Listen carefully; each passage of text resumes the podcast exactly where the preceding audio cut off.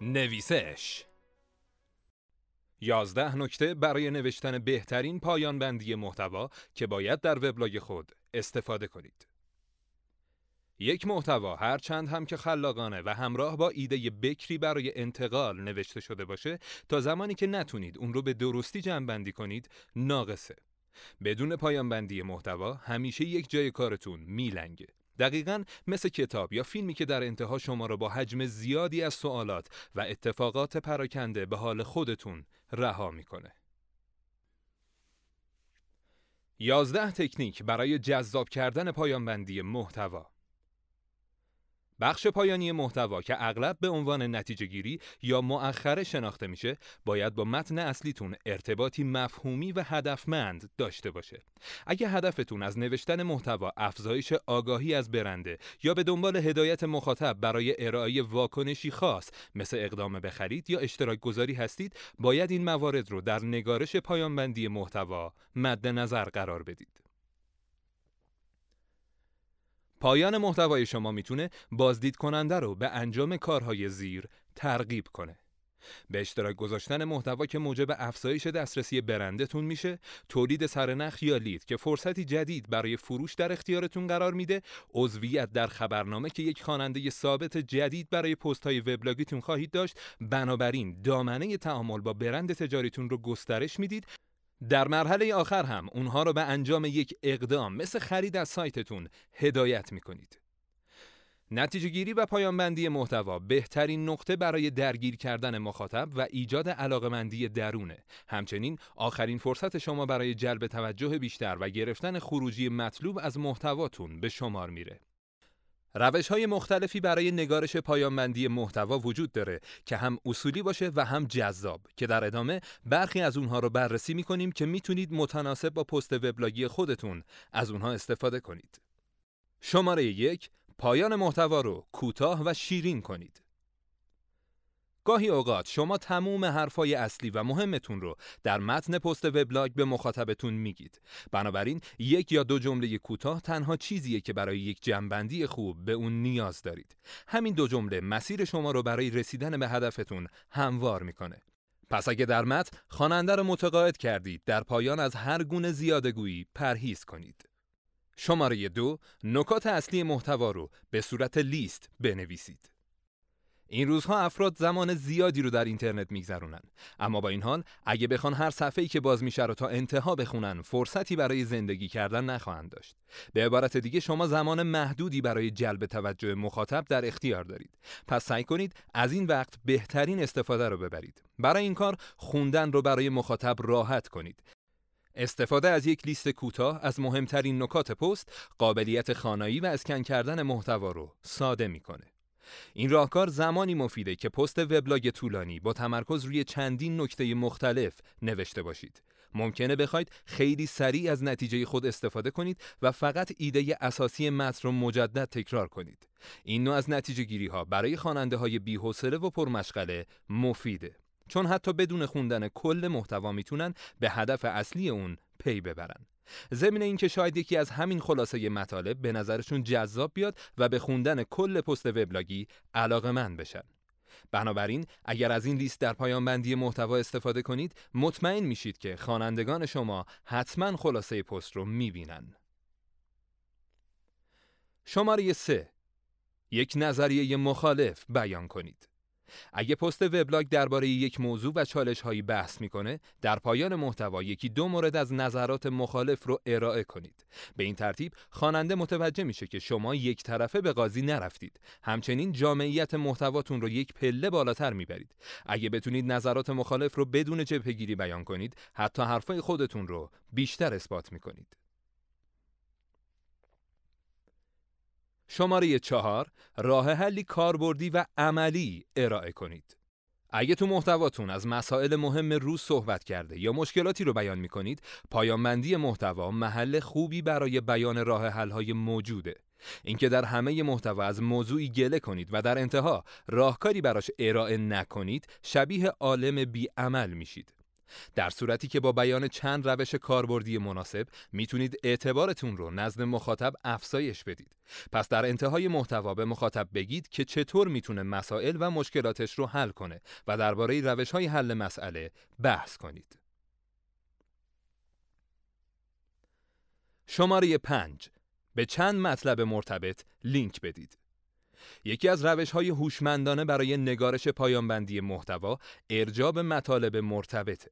به این ترتیب هم لینک سازی داخل سایتتون رو بهبود می‌دید و هم مخاطب رو از وجود پست های دیگه خودتون مطلع می‌کنید. به عنوان مثال اگه تو محتوای خودتون چند تکنیک برای عملی خاص رو معرفی کردید می‌تونید تو پستی مستقل یکی از این روش ها رو به صورت گسترده و با جزئیات بررسی کنید و سپس در انتهای محتوا از اون نام ببرید برای بررسی میزان موفقیتتون در نگارش چنین پایانی کافیه تا میزان کلیک مخاطبها را اندازه گیری کنید. با این کار متوجه میشید که مخاطب تا چه اندازه به قضاوت شما درباره محتوای مرتبط اعتماد کرده. همچنین می‌تونید نرخ بازدید صفحات دیگه سایت خودتون رو افزایش بدید. شماره 6 از پایان محتوا برای افزودن اطلاعات و بروزرسانی پست استفاده کنید. معمولا در سایت های خبری از این تکنیک استفاده می کنند. اگه درباره یک موضوع اطلاعات ناقصی دارید و محتوای پست نتونسته هنوز همه اطلاعات موجود تو اون موضوع رو پوشش بده می‌تونید از این راهکار برای کامل کردن محتوای خود و بروزرسانی اون استفاده کنید بروزرسانی محتوا نشون میده که به کیفیت محتواتون اهمیت می‌دید و شما هم تو اون موضوع خاص دغدغه‌مند هستید. شماره هفت سوال کنید. در پایان پست از مخاطب سوالی بپرسید و اونو به فکر بندازید. حتی اگه این پرسش تنها جنبه لفظی داشته باشه، به خوانندگان درونگرای شما کمک می‌کنه تا نظر خودشون رو بیان کنن. آیا نوشته های شما را قبول دارن؟ چه فکری درباره بهتر شدن محتواتون می‌کنن؟ البته این تکنیک به افزایش تعامل مخاطب هم کمک زیادی می‌کنه. اونا ترغیب میشن تا نظرشون رو با شما در میون بذارن و با این کار نظری که پشت نظر ثبت میشه. برخی از سوالات کاربردی برای پایانبندی محتوا عبارتن از آیا راهکارهای ذکر شده در این مقاله به نظرتون مفیدن؟ شما چه روش های دیگه ای می‌شناسید؟ کدوم یک از این روش ها براتون مفید بوده؟ شماره 8 یک بحث جرقه ای رو زمینه سازی کنید.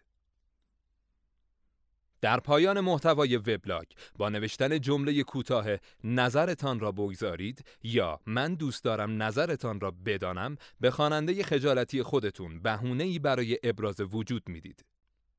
برای مخاطبایی که از قبل در سایت شما فعال هستن هم فرصتی برای ابراز عقیده و شکلگیری یک بحث داغ به وجود میاد.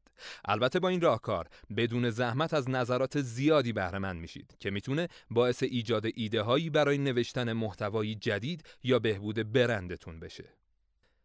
شماره 9 خوانندگان را به اشتراک گذاری تشویق کنید. با نوشتن پایان بندی های معمول شکست خوردید و محتواتون مورد توجه قرار نگرفته؟ در بخش انتهایی پست وبلاگ خود از مخاطبها بخواید تا اونا را با دیگران از طریق ایمیل یا شبکه های اجتماعی به اشتراک بذارن. گاهی درخواست اشتراک و تشویق افراد به این عمل اثرگذاری بیشتری داره. جمله ای مثل اگر از خواندن محتوا لذت بردید آن را با دوستان و همکارانتان به اشتراک بگذارید می‌تونه برای بخش انتهایی مناسب باشه. شماره ده محتوای سریالی رو در آغوش بگیرید. هرچه دامنه صحبتاتون در محتوا گسترده تر باشه راحت تر می‌تونید اون رو به پستی سریالی تبدیل کنید. هر جا احساس کردید که این موضوع بیشتر مورد توجه مخاطبه گوشه ای از اطلاعاتتون رو بنویسید و بقیه رو به پست بعدی موکول کنید. این روند باعث میشه تا مخاطبها برای پست بعدی برگردن و شما علاقمندی اونها رو از دست ندید. شماره 11 خواننده رو با پیشنهاد محتوایی بدرقه کنید. اگه تونستید خواننده رو در طول محتوا با خودتون همراه کنید، الان زمان مناسبی برای ارائه پیشنهادهای جدید و ورود اون به قیف فروشتونه. برای بخش پایانی پست وبلاگ اونو در جریان محتوای بعدیتون بذارید. به احتمال زیاد اونها به محتوایی مرتبط علاقمند خواهند شد. البته برای کنجکاوی هم که شده دوباره به شما سر می‌زنند یا در خبرنامه وبلاگتون عضو خواهند شد. همچنین می‌تونید در پایان بندی محتوا از کاربران برای عضویت در خبرنامه وبلاگ، دریافت مشاوره رایگان یا دانلود کتاب و راهنمای الکترونیک درخواست کنید. این مورد روشی برای جذب خواننده جدید و شاید هم یک مشتری تازه برای کسب و کارتونه. و اما سخن آخر با این حال که روش های متنوعی برای نوشتن یک نتیجه گیری خوب در محتوا وجود داره ممکنه شما همه ی حرفتون رو قبل از اتمام پست به مخاطب گفته باشید. در چنین وضعیتی خودتون رو به نوشتن یک پایان و اضافه کردن چند جمله بیشتر مجبور نکنید. اگه هنوز نمی‌دونید کدوم یک از روش های بالا برای نوشتن پایانی جذاب در محتوا مناسبه به صورت ترکیبی عمل کنید. چند مورد را علامت بزنید و در کنار هم از اونها استفاده کنید. چه اشکالی داره؟ در پایان بندی محتوا یک لیست از نکات کلیدی اون ارائه کنید.